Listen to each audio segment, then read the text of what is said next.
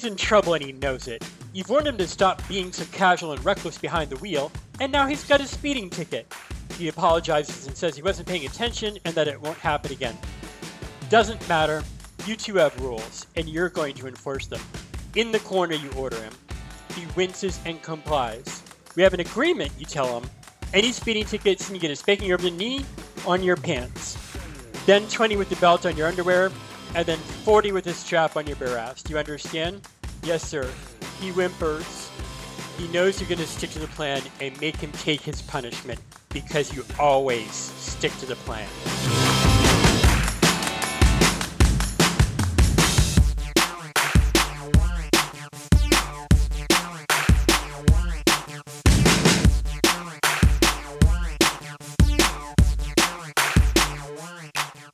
Welcome to episode 45 of the Dudes Spankin' Dudes podcast.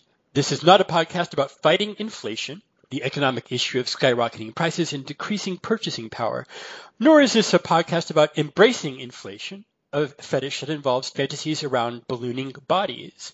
Uh, this is a podcast about dudes spanking other dudes, a different fetish, and dudes being spanked by other dudes.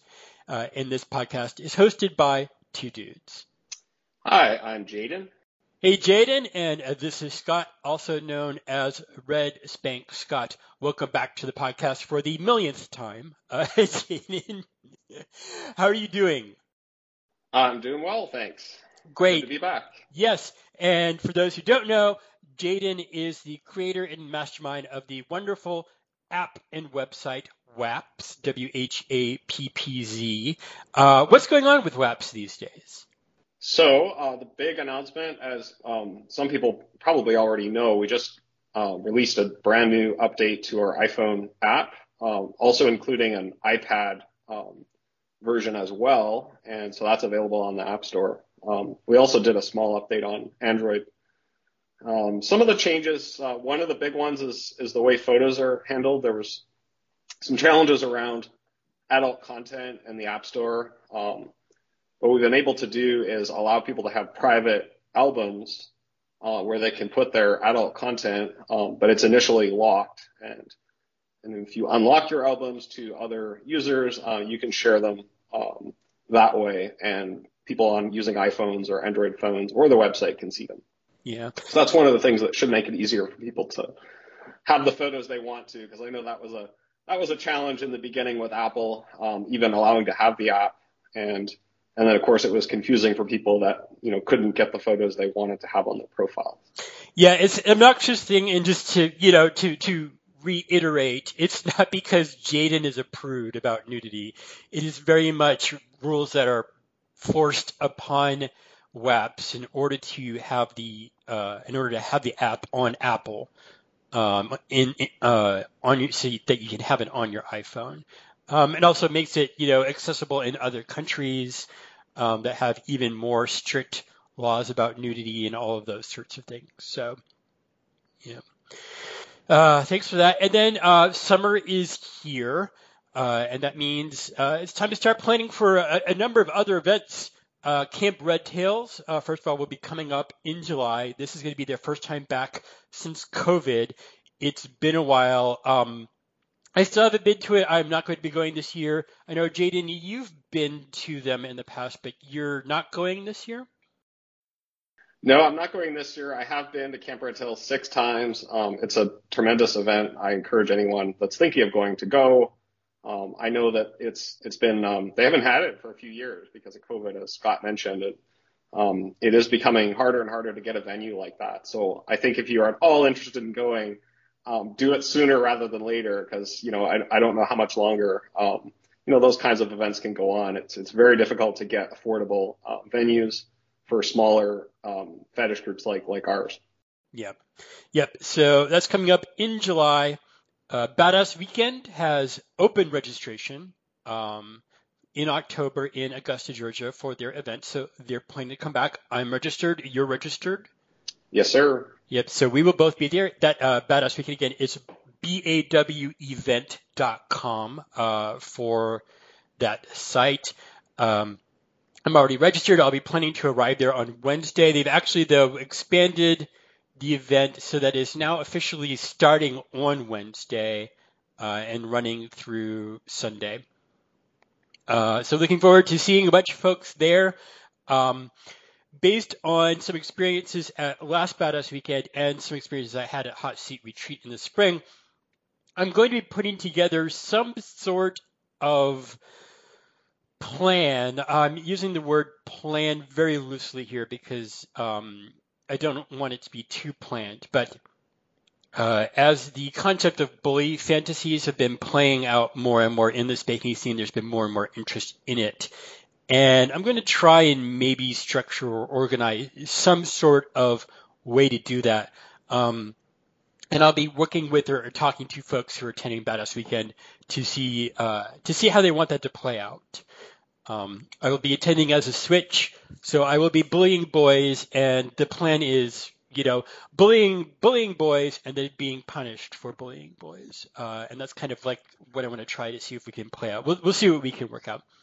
And then our big news for the event that we organize, Hot Seat Retreat, we have got the dates nailed down for March. Tell us about that, Jaden. Yep. So the website has been updated with um, some information for next year. Um, the dates are March 16th to 19th, 2023. It's going to be at the CCBC Resort Hotel, as it has been the last two times. Um, one of the things uh, people should understand is that all of the rooms at the CCBC are blocked for the event. So um, don't don't try calling them to book them because the rooms are they'll tell you it's sold out. Um, it's not sold out, um, but we actually manage the room booking process. So if you're interested in Seat Retreat, um, sign up for our newsletter if you're not already on it, and we'll have more information about the registration and the room bookings and all of that um, in the fall. Yeah, yeah, there will be a day, you know, in the fall where we open up uh, for people to actually register for the, for the event, and that's where you'll be have the opportunity to reserve a room. And to be clear, because this is an issue that comes up with each of these events, there is limited space at the resort. There's unlimited space for people to attend Hot Seat Retreat, but not everyone who attends will be able to stay at the resort. And there's no way around it. Uh, we will do the best we can to stuff as many people as we can into CCBC, but some people are going to have to stay at overflow hotels or um, or room sharing or or other other mechanisms um, you know, it's, it's Palm Springs. There's there's lots of places to stay in Palm Springs. Um, but uh, just as last year, we'll do the best that we can to make the resort fun for people to hang out at and play, even when they're not staying at CCBC. Um, and then uh, the last thing I'm going to do is just kind of promote uh, the again the Dudes Spankin' Dudes. Uh, I've launched a Discord server uh, Discord is a sort of an online chat room kind of thing uh, where people can have all their own private chat rooms. It started off as a system for gamers to connect with each other. Uh, now it's since branched off to that. It's become a really nice place for people with various fetishes to create little communities, little private communities uh, that you can get in by invite only, and we can have fun. Um, we had a uh, uh, our first sort of a chat room. Um, and the chat rooms, unlike the old days of AOL, uh, they're video conference enabled. Uh, so we can, I was, I was on video conference and, and uh, chatting with folks. Um, people can potentially down the line do live spankings. Uh, I know somebody is uh, planning on Discord to maybe uh, on the Dudes Spankin' Dudes Discord give someone a spanking that people will be able to listen in on. Uh, so if you want an invitation to the Discord server, hit me up on WHAPZ at uh, Red Spank Scott, um, or send me a message to our Twitter feed, uh, which is Dudes Spank Dudes. So that that is all of our uh, messages. So let's have some fun. Um, an idea I had been thinking about for a while is the fact that some guys have some very rigid ideas about how spanking should play out. That is their fantasies. Um, while other guys are a lot more flexible and playful about their spanking experiences. So you have rigid guys uh, and you have flexible guys. and I was thinking about that. I was thinking that, this should definitely be something that we talk about in the podcast at some point. And then I kind of had the realization: wait a minute, spanking implements can also be classified as either rigid or flexible. I'm like, isn't that interesting? So we could do a fun themed episode. And so that is our plan for this episode. We're going to talk about rigid versus flexible implements in our Real Dudes Spanking Real Dudes segment. And then we're going to talk about rigid versus flexible playstyles and fantasies in the fantasy life of spankings. So we're going to talk about what people should know about them, the ins and outs of these things, and the most important part, one is not better than the other. People often have preferences for one or the other. And it's important to understand that when you're working to connect with each other and arranging PlayStation, uh, arranging play sessions, uh, and making plans to either give or receive spankings from other guys. So let's start with implements, rigid versus flexible. This is pretty easy. Uh, but for people who are inexperienced, this is we're talking about. Jaden, um, what is your preference for implements? Uh, for receiving, I think I, I would much prefer the flexible. Yeah, so flexible implements, we're talking about things like things like straps, belts, and and for most people, their hands um, that are that bend. You know, things that are not hard. Um, it doesn't mean they don't sting. It doesn't mean they don't hurt, but they they are not like paddles. Paddles, the, the obvious examples for rigid implements, we have paddles and brushes. Paddles and brushes are easy to use, but they are hard. They're they're my favorite. I am I am a hardcore paddle man. It is the first implement I focused an episode about, uh, all the way back in episode five. Um, it is very popular among spankos. It's easy to use, has a lot of different kinds of feelings, each paddle, um, each brush has its own unique sort of pain signature, um, and that makes them very interesting. Straps and belts um, are a lot more flexible. Um, they do not have the same risks when they're being used. So what we can talk about here now is uh, what you need to think about when you're using a rigid implement versus what you're thinking about when you're using a flexible implement. So as a top, Jaden, I know you typically use your hand, right? Do you also use straps and belts? I do. So I, as a top, I I kind of actually prefer rigid implements. Um, I do a lot of hand spanking, uh, and I like that, and it kind of fits with my domestic interests. Um, but the rigid implements are much easier to use, and you know you can use them in pretty much any position, especially with something like a brush. Um, flexible implements like belts and stuff are actually really hard to use well. Um, and if you're not confident in them, you don't use them very hard and then the sub is not very satisfied. So for that reason, I find rigid implements are just my sort of go-to. Uh, also, it's a little easier to pack them sometimes. Um, although, I mean, a belt, I guess, is easy to pack as well. You can just wear it. yeah. Yeah, so so yeah, there's a funny um, irony or a paradox, which is that the rigid implements are the ones that are most flexible to use, which is to say, you can just grab a paddle, you can just grab a brush. You don't need to be in a particular position. You don't need to put the bottom in a particular position to use them safely, although you do if you're using really long paddles or really heavy paddles. Um, with flexible implements, the irony here is you need to make sure that they are in a uh, proper position in order to hit carefully uh, one of the weaknesses or well, one of the risks of flexible implements is the, the fact that they can wrap around the body. Uh, we talked about belts in episode 16. We haven't really done an episode specifically focusing on straps, but a lot of the, the, the similarities, there are similarities in dealing with belts and straps. Um, you need to position the bottom typically often on a bed or a bench where you have free range, free aim on their backside, and enough room to do a swing.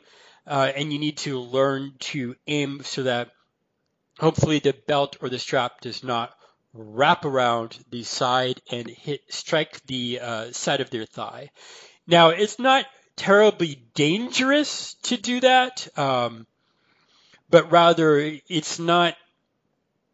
the reason we spank butts is because we get a certain feeling of fulfillment from that type of pain. And you feel it much less when it wraps around the side or if it hits areas that are not not your butt. Uh, so essentially, it is it can take someone out of the scene. It can it can affect their heads, the bottom's head space, if you keep hitting areas that you're not aiming for. In, in other words, they're just going to get annoyed with you. yes, yeah, they're going to get annoyed. Simple way to put it. Yep, they're going to yeah. get annoyed, and it's going to be difficult for them to maintain the scene, and they may tell you to stop. And so anyone who's experienced with paddles and, or I'm sorry, anyone who's experienced with straps and belts will tell you you really need to practice on like on a pillow on a bed to work on getting that middle spot so that you're you're hitting in such a way that you go across the butt and stop at the edge of the butt before wrapping around. But they are great for particular scenes they are associated with uh, judicial punishments, with military punishments, so with uh, prison punishments. So if your fantasies involve those kinds of scenes, if you know the old Southern boy in the the woodshed, the the literal woodshed scene, you know, often involves using a strap or strop. Those are implements that are associated with these particular fantasies, which is again another funny irony is that the flexible implements, straps and belts, are often associated with very rigid styles of punishment scenes where it plays out in a very particular way. So with rigid implements, paddles, brushes, uh, Jaden, what do you what do you look out for since you say that you often use them when you are using your paddles and brushes? What are you what are you keeping an eye on? Yeah, so I, I think um, you do have to kind of have an understanding of how much force you're um, you know, you're, you're putting on somebody when you use them. So, you know, some brushes are a little bit lighter and you can, you can use them with quite a bit of force and it, it stings a lot. And, but if it's a really heavy implement that's rigid, um, and you use force, like a lot, it can be too much. So, uh, I think one of the big things is just to sort of know what, know what your implements feel like.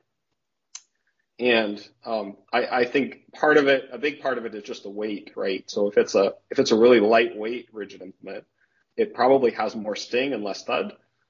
Um, and if it's a heavier, you know, like a large paddle or, or a heavy wood like a jacari or something, um, a lot a lot of thud uh, combined with the with the sting. So it's gonna it's gonna hurt more. Yeah, one of the things I like about the paddle is that through the use of various paddles, you can have the entire range of butt pain, which is, which is, but, but it also means that, yeah, you need to know what each of these things that you're using feels like, what it does to the butt, and to be able to kind of react to responses. Um, and that creates, uh, it's easy to use. You know, paddles are really, really easy to use it's also easy to go too hard. It's easy to um, go too quickly and wear your bottom out too quickly.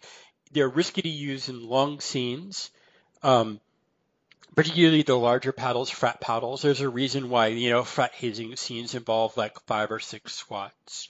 Um, you can actually do more if you're careful in using them and you learn how to use them, practice with them.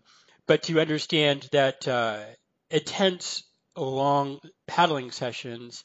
So when you're using any sort of punishment, implement, period, or and even your hand, of course, we know that the butt turns red. The butt turns red because blood is reacting to the pain and approaching the surface of your skin. And this is normal behavior. This is how your body responds to injuries, perceived injury or not. It doesn't mean you're being injured, but your body thinks it is. So you get the redness from blood coming towards the surface of your skin, thickening it up, thickening it up, making your skin tougher. And that's how you get that sort of leathery feeling.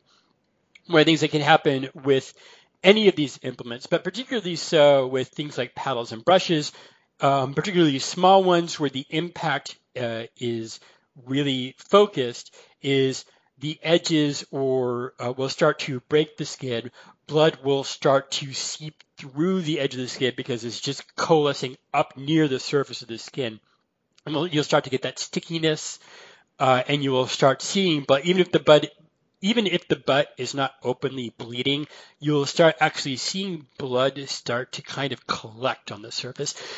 to be clear, this doesn't just happen with any paddling or any brushing. This takes a little bit of time usually, though some butts are super sensitive. Um, people who have fairer skin, fairer complexion can turn red really fast. And this can happen much more quickly.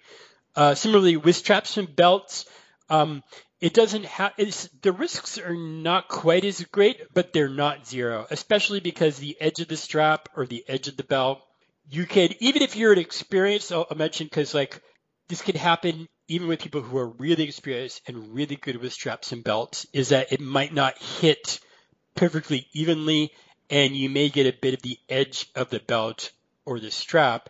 And once you get past that certain point when you're punishing someone, it can help break the skin a little bit and you'll get some bleeding. Then we get to the cane. And uh, the cane, interestingly enough, I think is like both the best and the worst of both worlds. Would you agree? yeah, it's def- definitely got a lot of intensity behind it. Yeah, so it is both rigid and flexible. Uh, and so, so it has the benefits and some of the risks that you associate with it, with both of these other types of implements. It has the most intense sting um, when used properly by someone who is an expert. Like if I were to get an expert, I'm, I, I see myself as pretty much an expert with the paddle, though I, I'm always learning.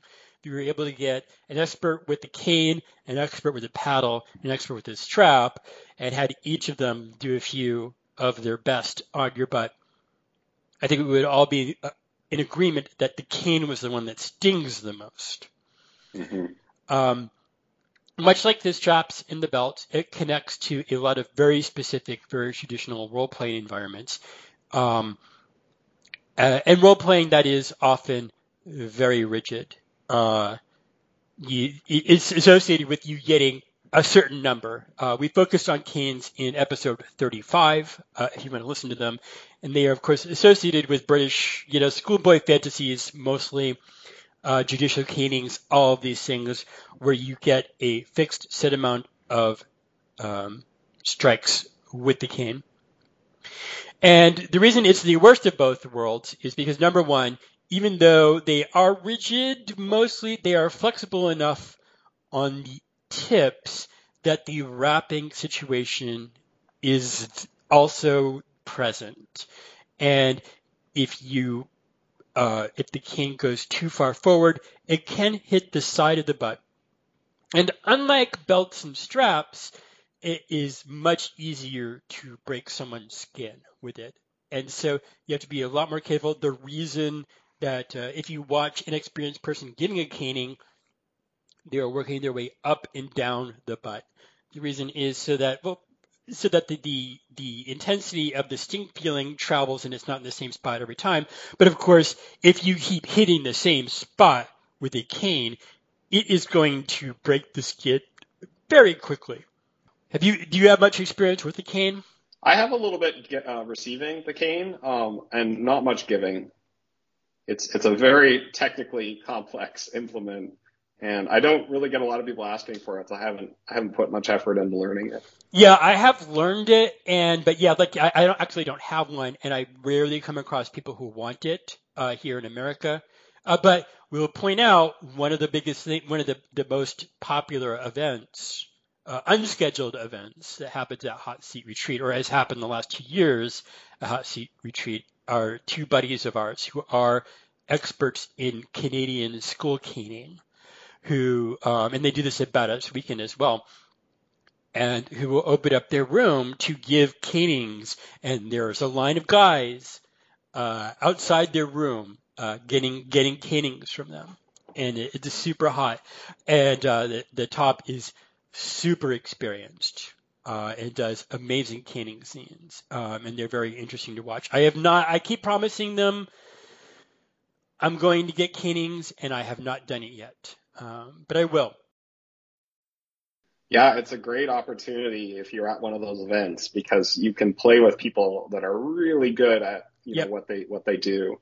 So I have I have partaken in that, and what I would say is I, I ended up being able to take much more than I thought I could. So it's uh, you know you know when you trust somebody and and particularly when other people are there to support you as well, um, you kind of get a little bit of a shoulder massage while you're getting the caning. So it's uh, yeah, it's a really cool experience. Yep, and then that leaves us with the the most common spanking implement, the hand. so so the hand you you give a lot of hand spanking. So so so do you see your hand as flexible or rigid? I, I think it's both. Um, probably more on the flexible side. Like I, I definitely want it to sting. Um, and I, yeah, I think if, if, um, if I had a meatier hand, um, it might be more, behave more like a paddle, but, but I don't. I have a skinny hand. So it's more of a stinging implement. Yeah, most people's hands are flexible, but just as with all, you know, there are experts in every implement. We talked about the others. There are some very expert hand spankers whose hands feel rigid and feel like paddles, which, and I like, and so I like getting hand spankings from them entirely because it's, it's almost like getting a paddling. Um, there is a, a top here in, um, here in LA who I go to and I get some very intense hand spankings from, and they are amazing. Um, but one of the great things, of course, about hand spankings, even with someone who is who has that really hard hand, they're probably less likely to result in the kinds of bad side effects that can happen with rigid implements. But uh, you uh, you've mentioned to me that that um, you've given hand spankings where there have been some side effects that you have to pay attention to. So so what have you seen when you've been giving out these hand spankings? So what something I've noticed, um, particularly with with newer bottoms, uh, newer spanking bottoms, is that you can actually mark somebody fairly easily with a hand spanking. Um, I don't know why the, the, the I don't know the biology of that, but basically I think the you know the the small small blood vessels that run right by the surface of the skin they can actually kind of rupture, and so you get these sort of linear um, red marks underneath the skin. And um, if that happens, um, that takes a while to heal. So that person might be pretty upset with you if they weren't expecting um, something like that. So it's more than just sort of the overall shade of pink. It's an actual line, like a linear kind of line uh, along their butt. Huh. Um, so so I, I've definitely found that uh, with with certain people, and and some people they already know that it's going to happen, and they kind of warn me ahead of time. So but yeah, I, am not sure why it is the hand more so than than other. I think maybe the way the hand can contour um, to the shape of the butt, and maybe the perhaps the friction between the skin of the butt and the skin of the hand. Um, but something about that can cause those little tiny capillaries to kind of rupture and create these uh, essentially small blood blisters, I guess. Interesting. I have not really had that experience with the hand, but I'm not. I mean, mostly because I'm so much into paddles and brushes that I'm always looking for reasons to bring them out anyway. So I've never done really long or really hard hand spankings like that. Um, and also perhaps because I'm also very experienced in receiving paddles or brushes, I haven't had that experience with hand spankings receiving either. But yeah, it is a really good reminder though that every butt is different.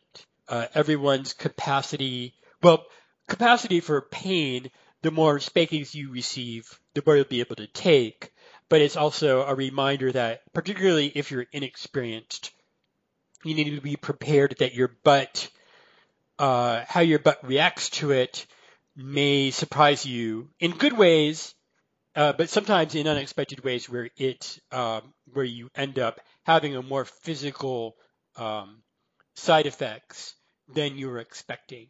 Even and one of the awkward things is like um, you may you may be fine with it. It may it may bother you that you have that, you know, that redness or that injury. But one of the, the other things that could happen is that you may not realize that it's being hap- that it's happening while you're getting spanked because you could still be in a decent headspace. Like this is something that you end up also having to learn as a bottom is when you're in your headspace to take this punishment with these implements, you may not realize what's happening to your butt because you are just in that mode where you're being a bottom. Um, and so it's something to think about if you have to be careful about how your butt is going to look afterwards. Understand that um, uh, tops, you know, experienced tops will warn you and will say, hey, you know, if you tell a if you tell a top, I can't have any bruises or marks, you'll be like, well, I can't promise that because they don't know your butt. Um, and your butt is going to decide how it's going to react, and it's um, it's not like there's a magic formula because each butt is different. You know, as as Jaden notes, for some guys, even hand spankings can can do more than turn your butt red. So it's just something to keep in mind. Me as a bottom, I love marks. I love it when I because for me because I like my mindset is I like to feel like I'm being tough when I get spanked. So when I get bruises, when I get welts, I don't like skin breaking because you know skin breaking means that makes me feel like I'm not tough because my butt gave up. if that makes any sense.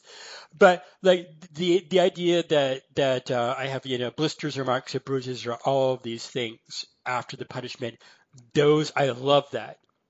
And as a top, if a bottom can take it, I love doing that to them. I love inflicting those kinds of marks. But I'm also adjustable. I'm flexible, and we'll get to that in the next section of the podcast.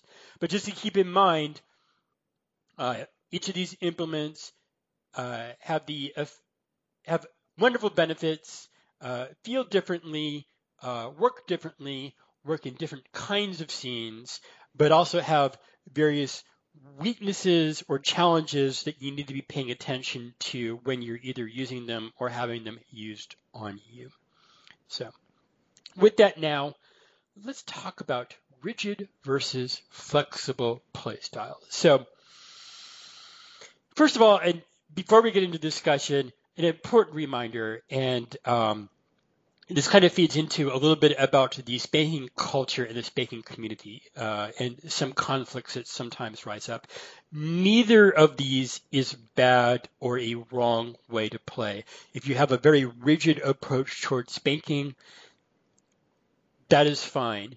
If you have a very flexible approach to spanking scenes, that's also fine what ends up happening though sometimes is you because it's the way that you play, you people often tend to project their ideas of what these fantasies are supposed to be like on other people. And assuming that the way that they play is the default way to play. And that's where problems start to crop up.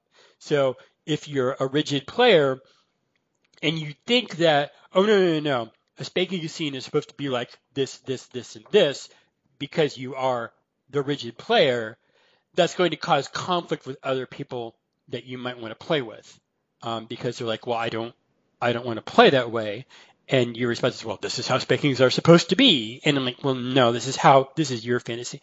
But the same token, flexible people are ones who like to react um, either as a top or a bottom to the situation and make adjustments and as someone, and I am a flexible player, um, I've had the opposite problem of the rigid player where I particularly as a top, uh, because I'm a flexible top and I want to be able to react and respond to how the bottom is behaving um, in order to adjust the seed.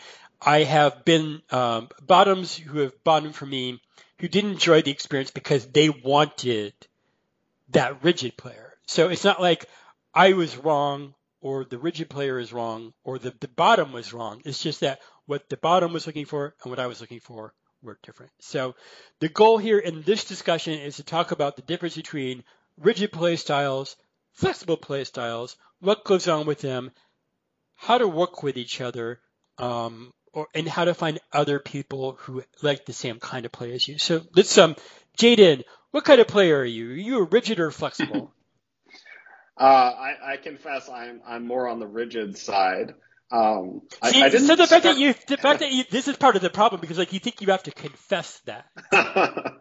um, I mean, I think that in the beginning, I, I, you know, I wanted to be flexible, and you know, when you're first meeting people, you kind of have to take what you can get, and you know, the people that are near you that you can trust, and um, and then as I've gotten deeper into the scene, and been fortunate to live in an area where there's a lot of people, um, I've been able to kind of really focus in on what I like the most. And Um, if people aren't into that, then you know I, I refer them to other people or you know or look look elsewhere. So, so that's kind of how how I've you know evolved. And so, what does that look like to you? What so in a scene, your ideal, you know, rigid kind of play scene, how does it play out for you? So, I mean, I have a, a, very specific kind of fantasy, generally domestic, usually dad son, but it can be, you know, uncle, nephew, um, some some other variation sometimes, you know, family, friends, things like that. But very sort of um, wholesome home style, um, uh, spanking and discipline. So, you know, as long as it fits in that bucket, um, it, I love it, right? And then I'm flexible as far as like certain people have different sub interests within that. You know, things like underwear or you know the way that they're spanked, um, certain implements they want or don't want, like those kinds of things. I'm flexible because it's a two way street. Like you have to give um, you know, the, the sub is going to want things out of it. I'm going to want things out of it, and you kind of have to negotiate. But but it's for me the rigid part is sort of the overall fantasy, um, the, the the role play aspect of it. Yeah, so one of the interesting challenges is like if you have a rigid top and a rigid bottom, you're like, oh, those go together fine. But one of the challenges, well, um, I see this play out in school fantasies. Whenever someone tries to organize um, school fantasies for these events, um, that we go to hot seat retreat and Badass Weekend, all this stuff, you see, oh, well, I have this and I have this and we can do this seat and this seat. And people uh, have this idea that a school scene is rigid in a very particular way. And then you'll discover that actually, um, this, although a school scene is rigid, um, how it actually plays out can vary from location to location and from school to school, depending on what the rules are. So I went to school in Florida that, and had corporal punishment in schools when I grew up, and it was a very specific, rigid system. But it, it's different from, say, Texas, and is different from England. And and you know the number of swats that were um, given, the types of implements that were used, uh, you know, all of it varied from place to place. And so when you say, oh no, we're going to do a school punishment, while that is indeed a rigid fantasy, um, two people's fantasies on that may end up being different. So you will have to still maybe come together and say, oh, so this is how this is going to play out in advance, right? Yeah, I think everything's a negotiation. And um, but yeah, you, you know, in, in, my case, I just I sort of know what I like and and I I focus on that and and try to find people that have a good amount of overlap um, rather than kind of not having anything specific and and trying to do everything. Yeah, and you know, one of the things that can happen is um, if your if people's perceptions of how the punishment is supposed to play out don't mesh things getting comfortable during the scene. Yeah, it can it can result in some awkward moments, um, particularly certain things that are are trigger words for people that, that are that are turn offs. Um, so you do have to be careful that you know you in, in, any kind of any triggers or things that they definitely don't want to be included in the scene. Um, those should be understood ahead of time if possible, and it just avoids that kind of awkwardness. Yeah, and one of the things to discover as a newcomer in the scene when you talk about triggers is you may have rigid fantasies about how a spanking is going to play out, but you're new. And you don't really know what's going to happen. Uh, and you may discover when you get into a scene that um, something that was in your fantasies um, that you actually wanted to happen, you'll discover when it actually happens that no, you don't want it to happen. Um, and this could be awkward and uncomfortable. It's okay. It's part of the learning process. Um, I think it's kind of important to recognize that this is a thing that happens when you're new to the scene and you're trying to work out what it is that you want. So you may have rigid fantasies and then you go and play with someone and discover that your fantasies were not realistic. Or like you mentioned, um, something that happens during the scene triggers a feeling that you weren't expecting and it pulls you out of your headspace and you can't play and you can't and it, it, it affects your ability to stay in the scene so mm-hmm. Yeah. I would add to that that, it, that it's really important if you're a new sub and that happens that you say something because uh, even though somebody can be really experienced top, um, they can't read minds, right? So you do yes. have to you have to be like, oh, I don't like that, or you know, some communicate in some way to them that they need to kind of redirect from that wherever you know path they've gone down.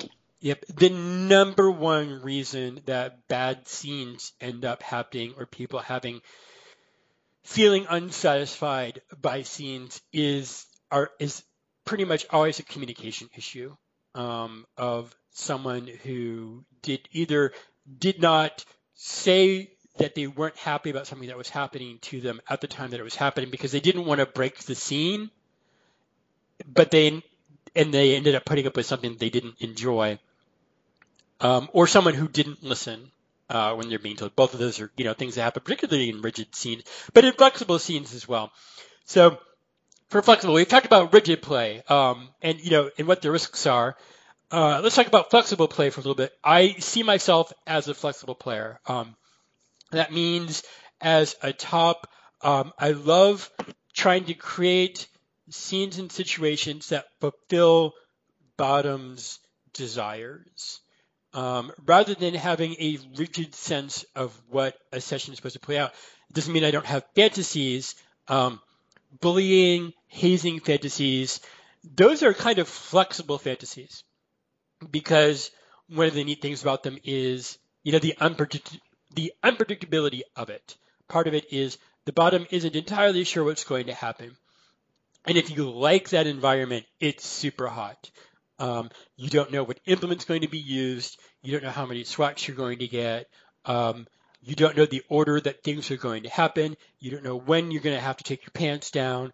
Um, there's a lot of different ways you can do it. Um, that's you know the bottom experience for the top. You're thinking about you're listening to their reactions, the way that their body is behaving, and the way that they are talking to you and reacting to um, how they're behaving when you're deciding when to implement, uh, when to ramp things up, when to cool things down, when to take breaks for a minute and put them in the corner or do something else with them. Um, one of the great things about flexible scenes is that you know you could do a lot of different things with them. It's great for long sessions um, because you're reacting to the bottoms, the way that the bottom is behaving. And so rigid scenes are often either shorter or have very regimented systems if they're going longer, which for, again, for, for the same thing for flexible scenes is for safety reasons. So the bottom doesn't take too much at once and not be able to do long scenes.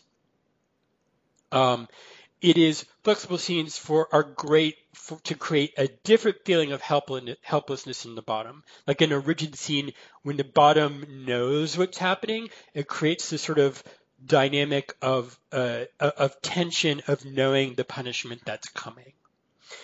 A flexible scene where the bottom is in trouble creates a different sort of tension where he doesn't know what is coming. and for me, that is super hot. When I am bottoming, is, yeah.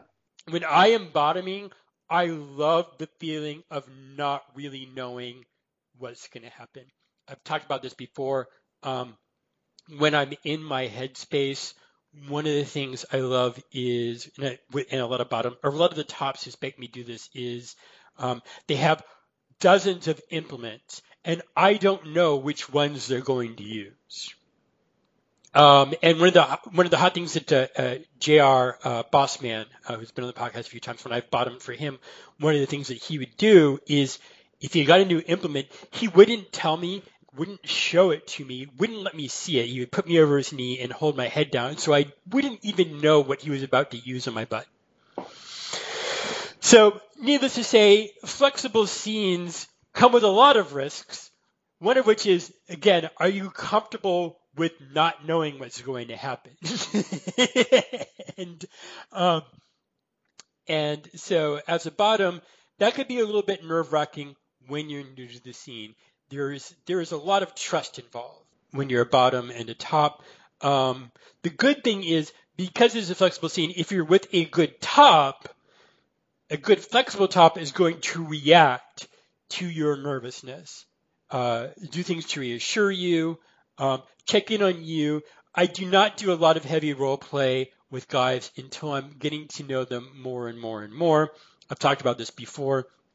Um, I'm checking in on them and then slowly wrapping things up. The real sort of bullying role play starts coming in the more I know them, the more I know their limits, the more I experience them, and the, the more I, know what turns them on about being mean, you know, or, or, or being that uh, unpredictable top. Uh, one of the other interesting things that has happened in recent years is so as a bottom, as a flexible bottom, I was hilariously, ironically inflexible when it comes to rigid tops. Which is to say, if someone had a very rigid idea of how a spanking should play out, I didn't want to bottom for them, which is which is a little bit weird. And I started actually thinking about it first of all because I was having I was struggling to find guys I could bottom for. Um, and I started realizing it's like wait wait I'm getting into my own head this whole idea that it has to be this flexible scene. What matters is whether or not I'm comfortable and whether I have a decent connection with the top. And I started thinking about it from that perspective. Uh, and for example, the guy I mentioned earlier who gives really, really good hand spankings, who I like to bottom for, he is also into something that's called uh, clothed male, naked male. Uh, and for those who don't know what that scene is, is that's a, uh, an S&M scene, typically involved with spanking, but it could be other types of play as well, uh, where the top of the scene is fully clothed and the bottom of the scene is completely naked. It is, you know, a scene that intends to make the bottom feel submissive and humiliated by the fact that, of course, he is completely and fully exposed. It's not something I care about personally. Um, as a top, I actually love just having, I love like, I love the feeling of just pulling down their pants and exposing their butt and you know having their, their pants down and their legs and this sort of sense of them kind of feeling a little bit trapped with their ass out. I like that kind of, and it does kind of feel more like bullying um, to do that to partially expose someone. And because I'm not very penis oriented, full nudity doesn't actually do anything for me. So I've been kind of resistant to it. But I started rethinking it eh, and started thinking to myself, well, I don't actually care it doesn't bother me to be fully naked. I'm not embarrassed by the scene, or I'm not embarrassed by the prospect of being fully naked for a spanking. If I have a good vibe with the top, and in this case I did, so I started doing it. So I started doing it. So I become hilariously, I become more flexible about rigid scenes. Uh, and so when I play with him, I get fully naked uh, after a certain point, and we do the whole thing where I fold up my clothes, fold up my fold up my pants, fold up my shirt, you know, fold up my underwear, stick them, you know, in a pile on the chair, go over his knee, and do the scene. And he is also, you know, accommodating in the sense that, you know, he knows that it doesn't really do much for me, and he knows that I'm kind of accommodating him. So we do kind of, you know, meet in the middle, sort of. Like, so he gets the experience of having this kind of rigid play pattern um, and what I get out of it is this enjoyment I have that I've talked about on the podcast frequently of when I bottom, I want to make sure that the top is enjoying himself.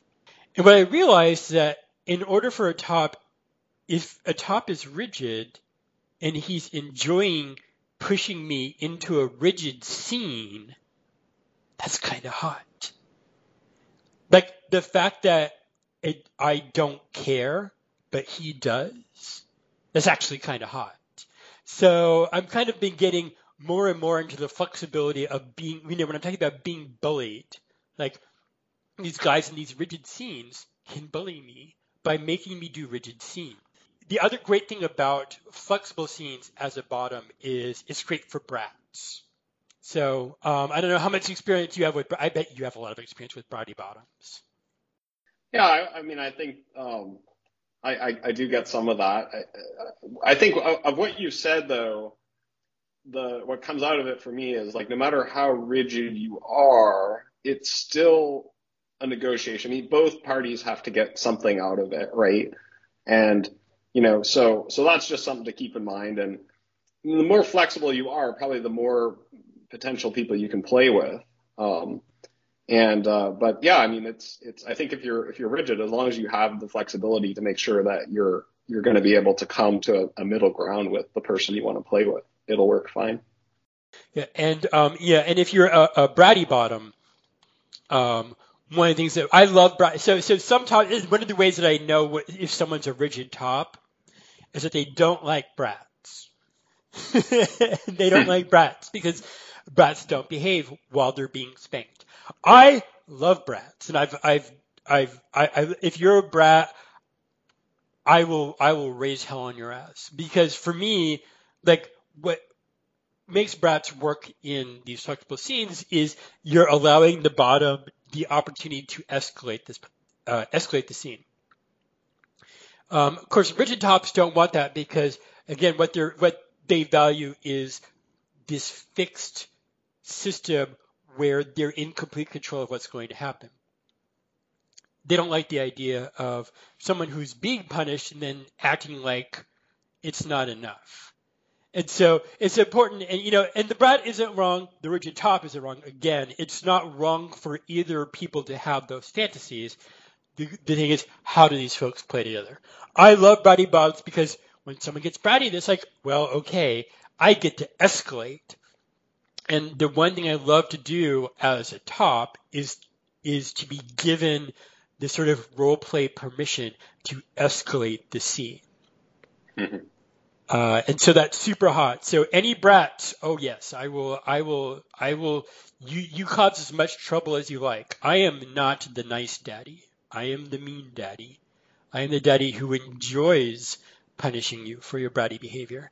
Um, but the other thing I have learned as also as a flexible top is to this has been this has also been hard is to try to accommodate more rigid bottoms. Um, I had recently actually at Moonburn, um, uh, we have a newcomer at Moonburn who actually came to Hot Seat Retreat, um, uh, and really cute. I wanted to spank him. He is into uh, daddy son scenes, which for listeners of the podcast know, I am not good at those. I am not daddy. Uh, I am mean daddy. So, but um, I decided to try to make it work. Uh, role play in these situations is awkward for me. It is not natural behavior for me.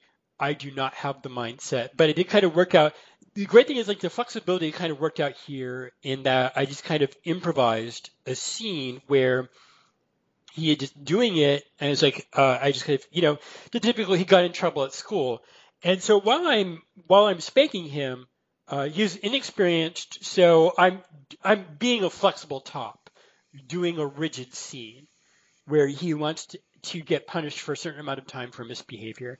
Uh, we didn't really work out how much time which is good because again, he's not super experienced. So part of it was also me learning and teaching and him learning what his limits are so we could do more rigid and probably harder scenes down the line.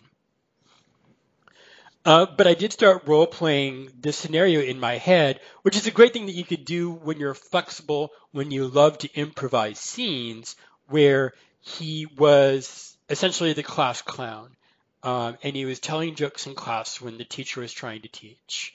And it's kind of improvised throughout the scene that he was getting he was getting bad grades in school, and so I could be mean about it. And so what I did as the mean daddy is he'd be getting he gets spanked. This is not his first spanking. Like the, the idea is he's getting spanked for misconduct, but his grades, you know, and and um, it's clearly not enough. So we're going to go harder. Um, and I'm going to be, I am going to be a meaner and meaner daddy to him.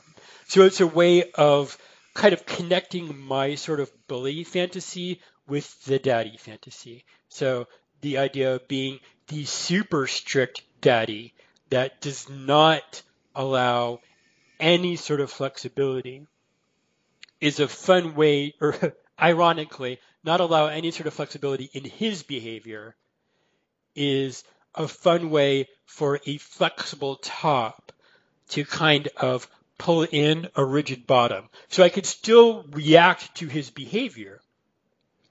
And so I can still, he, he still knows that like, as long as he keeps accepting me role playing that he's bad, that he's misbehaved, that he's engaged in misconduct, we can do these, I'm comfortable with doing these rigid scenes. So as long as he's giving me this sort of, not necessarily, he's not going to give me the brat feedback. Like, um, even though I did the, the class clown role, the whole idea is like he's behaving this way at school and I'm not seeing it and that's why I'm punishing him. Uh, he doesn't do it around me because he knows I'll spank him. So, so we kind of did this role play this way.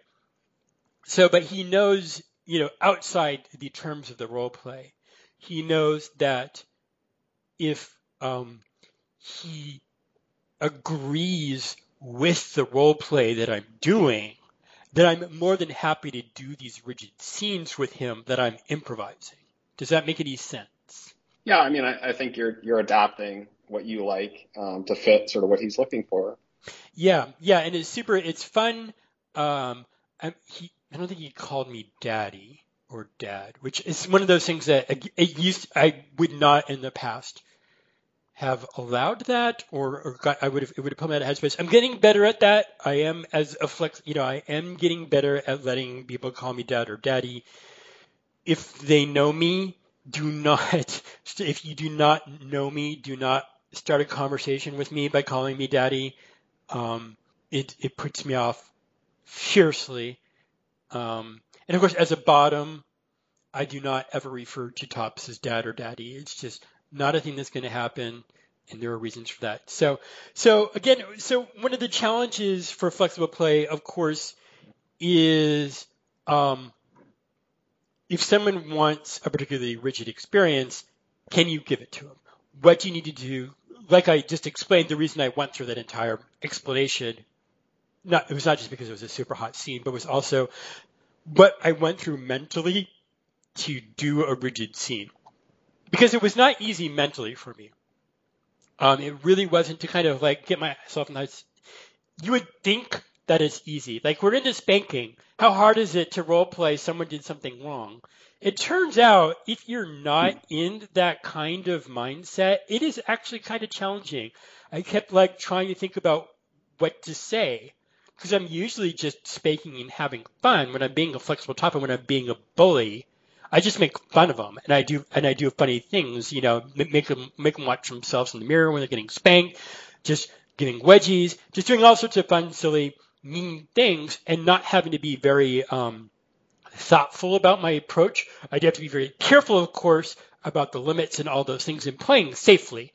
But I don't have to be terribly thoughtful because part of the fun is that it's not thoughtful. We could just, you know, we could just go with it and we just roll with with each other. And so I do have to kind of think about it if you're new to the scene and you have flexible fantasies like this, safe words. Safe words are super important. Uh, it, it, like you said before, tops are not mind readers.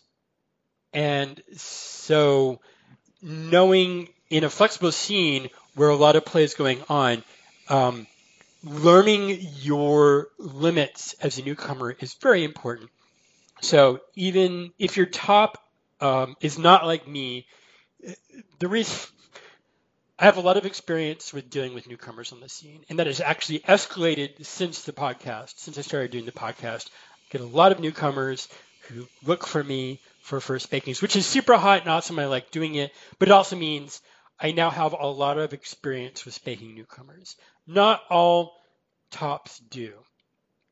Um, and so, as a flexible bottom, um, you need to be able to communicate if the scene is getting a little too wild for you. Um, because it can, it has the potential to do that. If it's not a rigid scene where you're going into uh, and you know what's going to happen. With the flexible scene, particularly if you're inexperienced, if they're like me or many of the other tops or bottom four and they have this giant bag of tricks, you don't know how all of this stuff is going to feel. You don't know how your bottom is going to react to it. Um, I have had wildly differing experiences with bottoms uh, who are new, some of whom, um, like implements, that are often intended for experienced bottoms, like, like bath brushes, and, and others for whom my milder implements just just got them to uh, uh, got them to say the safe word. You know, got me to stop like in just a minute. So um, for flexible play, safe words are important with newcomers. They become less and less important the more you trust someone. I don't normally need to. I don't use safe words very much as a bottom. Um, I've been having fun with safe words actually as a top now with my bully paddle. Um, with some of the bottoms, I've decided to end each session with the bully paddle by reminding them what the safe word is, and then just beating their ass fiercely until they say the safe word, and that's how the session ends. So I'm now I'm doing. I used to be you know like do the session safely, safely, safely. The goal is not to get them to say the safe word. So now that I have more experience with these particular guys, we're doing these nice, long, decent sessions, and I, am learning, you know, and I know their limits. And so now I, what I'm going to do is make them hit their limit and just beat them until they say their safe word. And that's not how those sessions end. So, um, any more thoughts from you, Jaden, about for, for rigid play or or for flexible play? Yeah, I, I think the you know the the point about the safe words uh, is is a is a good one. Um, I, I don't use them as a sub very often. Um, perhaps only if I'm really looking to push myself and see how far I can go. It's it's kind of nice to have that negotiated ahead of time, and then you you basically consented to taking as much as the as the top you know wants to give you until you get to that word. Um, and when I yeah, whenever I'm meeting up with somebody new, always have a safe word. Um, and I think that takes some of the anxiety off, away from them and allows them to enjoy the scene more. And um, but I think you're right. When you get used to somebody and the style that they like, um, particularly if they're more of a headspace player and less of an impact kind of pain player, um, the, you don't need them as much once the trust is kind of established. Yeah. So yeah. important for everyone, I think, starting out, and especially if you're wanting to push yourself as a as a sub um, on the pain level, um, definitely want to have that because it kind of takes that. It'll it'll it gives the top in a way. It gives them permission to push you further than you know you might be. You, they might think you want. it. So um, yeah, it gives take you know it allows them to have that power. Yeah, yeah. It spent some time thinking about you know how you play versus you know the whole rigid versus flexible and the the dynamic is also not rigid in the sense that you're not either rigid or flexible. As we both discussed, even though Jaden is much more rigid than I am and I am more flexible than Jaden is, we have both learned that we need to make some adjustments based on the people we play with. Uh, and that is true for everybody. And then I think the final thought here is um, an issue that I keep thinking about in recent years, and I vaguely bring up, and it is the concept of projection, um, psychological projection, and the idea that we that people sometimes overly assume how other people think or feel based on how they themselves think and feel. And this could play out in a lot of bad ways in fetishes and BDSM scenes. And it's one of the reasons why it's important to discuss these fantasies and the fact that people have very different approaches. Like one of the reasons, like I, I noted at the start of this, when you felt like you had to admit that you're rigid, is that rigid, you know, people with rigid ideas on how to play end up sometimes developing this reputation of thinking of projecting their rigid play styles onto other people and thinking that this is the right way to do it. And this causes a backlash against the rigid player, which is, you know, not, and which is not entirely undeserved as people are explaining. It's like people are trying to explain to the rigid player, well, no, this is your fantasy of how a spanking should play out. It is not the right way for a spanking to play out. There is no right way for a spanking to play out. There are safe spankings there are unsafe behaviors in spankings, but neither rigid nor flexible is the correct way to give or receive a spanking.